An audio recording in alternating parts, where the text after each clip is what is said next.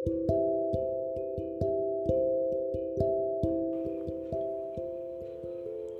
నేస్తాలు. మీరందరూ పొన్న చెట్టు అనే చెట్టు పేరు వినే ఉంటారు. మరి అసలు ఆ చెట్టు ఏమిటి? దాని కథ ఏమిటో మీకు తెలుసా? నేను చెప్తాను వినండి. ఒకప్పుడు ఒక దేశమందు భయంకరమైన బ్రహ్మరాక్షసి ఉండేది. అది భూలోకమంతా తిరుగుతూ దయాదాక్షిణ్యం లేకుండా ప్రజలను పసుపులను పొట్టన పెట్టుకుంటూ ఉండేది. ఆ రాక్షసి పేరు తలుచుకుంటే చాలు. జనం హడలిపోయేవాళ్ళు. ఆ భయం చేత వాళ్ళు ఊరిలో తిరగటం మానేసుకున్నారు. తలుపులు బిగించి ఇళ్ళల్లో కూర్చునేవాళ్ళు. అలా వాళ్ళు ఎంతకాలమని ఉండిపోగలరు? మనుషులు సంచరించకపోతే పనులు ఎలా సాగుతాయి? ప్రపంచం ఎలా నడుస్తుంది? నిజానికి ఇప్పుడు బ్రహ్మరాక్షసి భయం వల్ల రైతు పొలం దున్నటం లేదు తోటమాలి మొక్కలు తడపటం లేదు. అందుచేత ఎక్కడి పనులు అక్కడనే నిలిచిపోయినాయి. ఈ విధంగా భూలోకంలో ప్రజలు నానా బాధలు పడటం చూసి సూర్యమహారాజుకి జాలి వేసింది. ఏడు గుర్రాల రథం పైన ఆయన రోజు వచ్చేటప్పుడు వెళ్ళేటప్పుడు ప్రజల కష్టాలు కల్లారా చూసి అయ్యో పాపం అనుకుంటూ ఉండేవాడు. ప్రజల బాధలు ఎలా అయినా పోగొట్టి వాళ్ళకి ఉపకారం చేయాలని సూర్య మహారాజ్కి మనసులో గట్టి నిశ్చయం కలిగింది. మర్నాడు మహారాజు వజ్రాయుధం వంటి ఒక పెద్ద ఖడ్గాన్ని తీసి తలతల మెరిసేటట్టు దాన్ని సానపెట్టాడు. తన బాణము అమ్ముల పొది చేత పట్టాడు. ఈవేళ ఎలా అయినా దుర్మార్గురాలైనటువంటి ఆ బ్రహ్మరాక్షసిని చంపి భూలోకంలో ప్రజలకు మేలు చేయాలి అని తను చేసుకున్న నిశ్చయం ప్రకారం ఆర ఆచరించడానికి పూనుకున్నాడు. సూర్యమహారాజు తన ఏడు గుర్రాల రథం పైన భూలోకానికి దిగివచ్చి ఆ రాక్షసి గుడిపెట్టి ఒక బాణం వదిలాడు. ఆ రాక్షసి మాత్రం సామాన్యమైందా? మహారాజు మీదకి రంకెలు వేసుకుంటూ మింగేస్తానని వచ్చింది. మహారాజుకి బ్రహ్మరాక్షసికి చాలాసేపు గొప్ప యుద్ధం జరిగింది. తన వద్ద ఏ విధమైన ఆయుధాలు లేకపోవటానికి చేత రాక్షసి ఆయనకు చాలా కష్టం కలిగించింది. బాణాలతో కొట్టి కొట్టి లాభం లేక చివరికి మహారాజు తన ఖడ్గం ప్రయోగించాడు.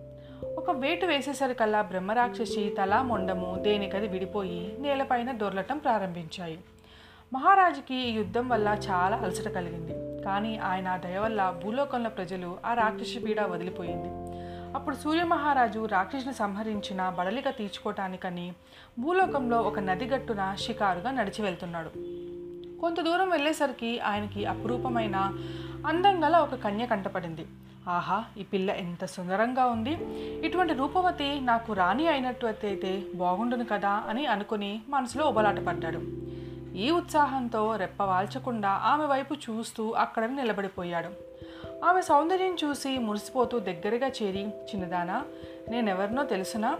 ప్రపంచానికి వెలుగునిచ్చే సూర్య మహారాజుని నాకు ఆకాశం మీద ప్రత్యేకంగా ఒక లోకం ఉన్నది ఆ ప్రత్యేక లోకంలో ముత్యాల తలుపులు గల కోట ఉన్నది. కోట తలుపులు తీయటానికి మూయటానికి దేవకన్యలు ఉన్నారు రోజు నేను స్వారీ చేయటానికి ఏడు గురాల రథం ఉన్నది మరి నాతో వచ్చేసి నాకు రాణిగా ఉన్నా ఉంటావా?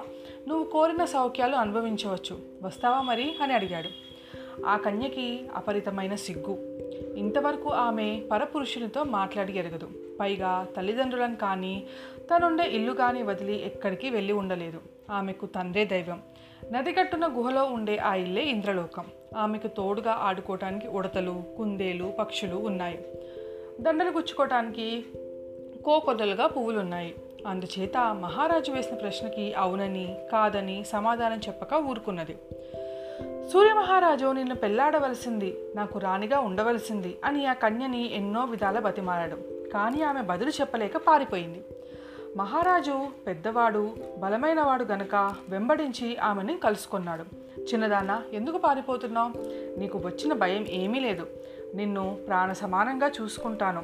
నువ్వు కోరినవన్నీ ఇస్తాను.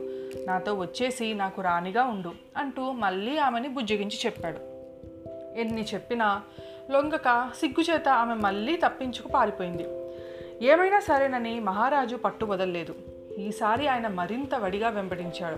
పట్టుకపోయేసరికి ఆమె భయపడిపోయి నాన్న నాన్న అని పెద్ద కేక వేసింది. దూరాన ఉన్న ఆమె తండ్రి నదిరాజుకి ఈ కేక వినబడటంతోనే కూతురు ఏదో ప్రమాదం సంభవించి ఉంటుందనుకొని అనుమానపడ్డాడు. మానవ రూపంలో ఉంటే ఇటువంటి ప్రమాదాలు తప్పవు. అందులోనూ రూపవతి అయిన కన్యను చేపట్టడానికి ఎవరో ఒకరు చూస్తూనే ఉంటారు. అని చెప్పి తన మంత్రబలం చేత ఆమెని ఒక పొన్న చెట్టుగా మార్చివేశాడు. ఆమె నిలబడ్డ చోటనే పొన్న చెట్టుగా మారిపోవటం సూర్య మహారాజ్కి ఆశ్చర్యాన్ని కలిగించింది. తను ఇంతగా ప్రేమించిన ఆ కన్య చూస్తూ ఉండగానే ఇలా మారిపోవడంతో సూర్య మహారాజ్కి విచారం కూడా కలిగింది. సరే గడిచిన దానికి విచారిస్తే మాత్రం లాభమేమున్నది? నీవు నాకు రానివయ్యి నన్ను సంతోషపెడతావని ఆశించాను. కానీ కర్మవశం చేత నువ్వు చెట్టువైపోయినావు. అయినా నీ పైన నాకు ప్రేమ ఎంతమాత్రమూ తగ్గలేదు.